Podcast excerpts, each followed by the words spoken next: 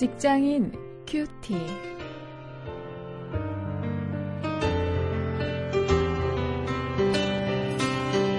여러분 안녕하십니까? 4월 29일 오늘 말씀 나눌 저는 원용일 목사입니다.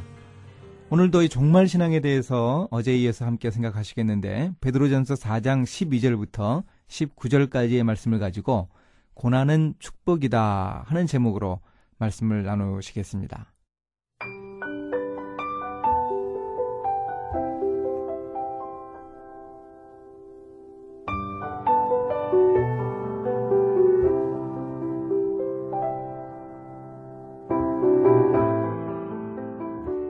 사랑하는 자들아, 너희를 실현하려고 오는 불시험을 이상한 일 당하는 것 같이 이상히 여기지 말고, 오직 너희가 그리스도의 고난에 참여하는 것으로 즐거워하라. 이는 그의 영광을 나타내실 때 너희로 즐거워하고 기뻐하게 하려 함이라. 너희가 그리스도의 이름으로 욕을 받으면 복 있는 자로다. 영광의 영, 곧 하나님의 영이 너희 위에 계심이라. 너희 중에 누구든지 살인이나 도적질이나 악행이나 남의 일을 간섭하는 자로 고난을 받지 말려니와 만일 그리스도인으로 고난을 받은즉 부끄러워 말고 도리어 그 이름으로 하나님께 영광을 돌리라. 하나님 집에서 심판을 시작할 때가 되었나니 만일 우리에게 먼저 하면 하나님의 복음을 순종치 아니하는 자들의 그 마지막이 어떠하며 또 의인이 겨우 구원을 얻으면 경건치 아니한 자와 죄인이 어디서리요? 그러므로 하나님의 뜻대로 고난을 받는 자들은 또한 선을 행하는 가운데 그 영혼을 미쁘신 조물주께 부탁할지어다.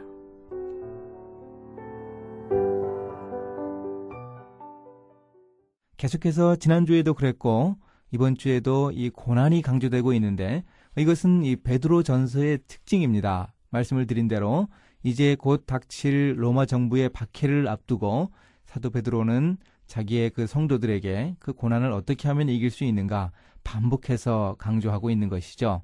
이 초대교회 성도들의 실존을 한번 우리가 오늘 되새겨 볼 수 있어야 합니다. 오늘 우리에게 고난이 없더라도 정말 이런 고난의 삶을 살아야 하는 억지로라도 그 고난을 미리 당겨서 살아야 하는 우리 그리스도인의 정체를 확인할 수 있어야 합니다. 12절부터 16절에서 베드로가 권면을 합니다. 고난을 당하면 즐거워하라고 권면을 합니다. 이것이 사실 고난 시리즈의 완결편이라고 할 수 있는데요. 이 단락은 이 고난이 가져다 주는 축복이라 이렇게 이름 붙일 수 있습니다. 고난이라는 단어도 자주 반복을 하고 있습니다. 베드로가 뭐 시련, 불시험, 욕 이렇게 반복을 하는데 그 고난을 대하는 자세에 대한 묘사도 아주 생생하고 다양합니다. 그것을 한번 들어보시죠. 이상하게 여기지 말라. 즐거워하라. 기뻐하게 하려 함이라. 복 있는 자로다. 부끄러워하지 말아라. 하나님께 영광을 돌리라. 이렇게 다양하게 그 고난 을 대하는 자세를 설명합니다. 다만 이제 이것이 이유 없는 고난, 이 우리가 선행을 하기 때문에 당하는 고난만 그렇다고 어, 베드로가 제안을 하고 있는 것이죠. 어, 우리가 잘못해서 겪는 고난 그것보다는 우리가 애매하게 당하는 고난을 어, 여기서 베드로는 이미 전제하고 있는 것입니다. 그러니 우리도 이 고난을 당할 때 그 고난을 하나님이 주신 축복 축복이요 기회라고 여기면서 믿음으로 이겨낼 수 있어야 합니다. 우리가 고난 받을 때 성령님이 우리와 함께 계시기 때문입니다. 14절에서 베드로가 강조하는 것을 우리가 명심해야 합니다. 우리의 고난받는 그 현장에 나 혼자 있는 것이 아니고 성령님이 함께 하십니다. 이렇게 고난이 축복인 이유를 17절부터 19절에서 베드로가 다시 한번 강조합니다. 그것은 하나님의 심판이 있기 때문입니다. 크리스천이 세상에서 애매하게 당하는 고난이 위로가 되는 이유이죠. 바로 이 심판인데요. 우리 성도들은 구원을 확인받기 위해서 심판을 받습니다. 그런데 믿지 않는 자들, 우리에게 고난을 주는 자들은 영원히 정죄받기 위해서, 영원한 형벌을 받기 위해서 마지막 심판을 받는 것입니다. 그때는 정말 인생이 끝나는 것입니다. 따라서 이 무서운 심판을 우리가 안다면 이 믿지 않는 자들, 우리를 고난 주는 자들이지만 우리를 해코지 하는 사람들이지만 그들이 구원받게 하기 위해서 우리가 복음 전할 수 있어야 하죠. 이것이 바로 베드로가 이야기하는 종말 신앙입니다. 세상에서 우리가 억울하게 고생하지만 고상하게 대응하는 것이 바로 이것입니다. 나에게 고난을 주는 고통을 주는 정말 우리의 인생의 고민거리인 어, 그런 일을 만들어내는 그 사람들, 그 사람들이 무서운 심판을 겪으면 인생이 끝나는데 어, 그 심판의 때가 오기 전에 그들을 전도하는 것. 이게 바로 우리가 당하는 고생을 고상하게 대응하는 것이죠. 우리도 안 믿는 사람들과 똑같이 어, 그렇게 고난 받으면서 삽니다. 우리 그리스도인들이라고 고난이 적은 것 아니죠. 그러나 우리가 그런 고난 받지만 그 고난을 이겨내고 멋진 삶을 살 수 있는 사람들은 크리스천들 뿐입니다. 이 사실을 우리가 분명하게 기억할 수 있기를 바랍니다. 이제 실천거리를 찾아보겠습니다.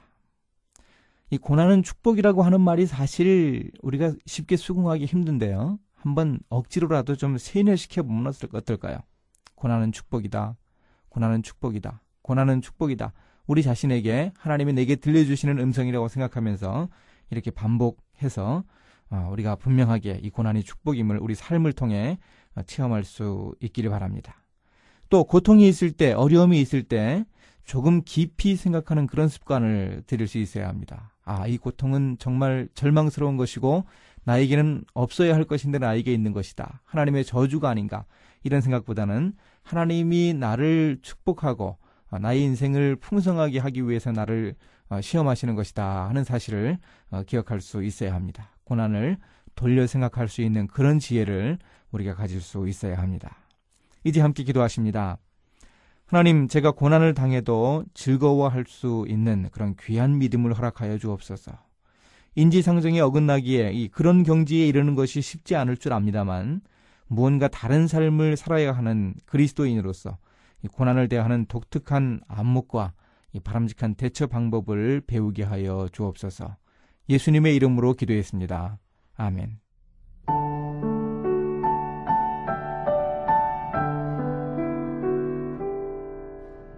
아도니람 저드슨 선교사의 아들 에드워드 저드슨 박사가 뉴욕의 저든슨 기념교회 헌당식에서 미얀마 선교의 개척자인 부친의 생애에 대해 이렇게 말했습니다. 고난과 성공은 동행합니다. 만일 여러분이 고난을 받지 않고 성공하고 있다면 여러분 이전의 사람들이 고난을 받았기 때문일 것이니 감사해야 합니다. 만일 여러분이 성공을 하지도 않고 고난을 받는다면 여러분의 후손들에게 성공의 월계관을 안겨줄 수 있을 것이니 기뻐해야 합니다. 자, 그런 의미에서 오늘 우리가 당하는 고난은 축복이라고 이야기할 수 있지 않겠습니까?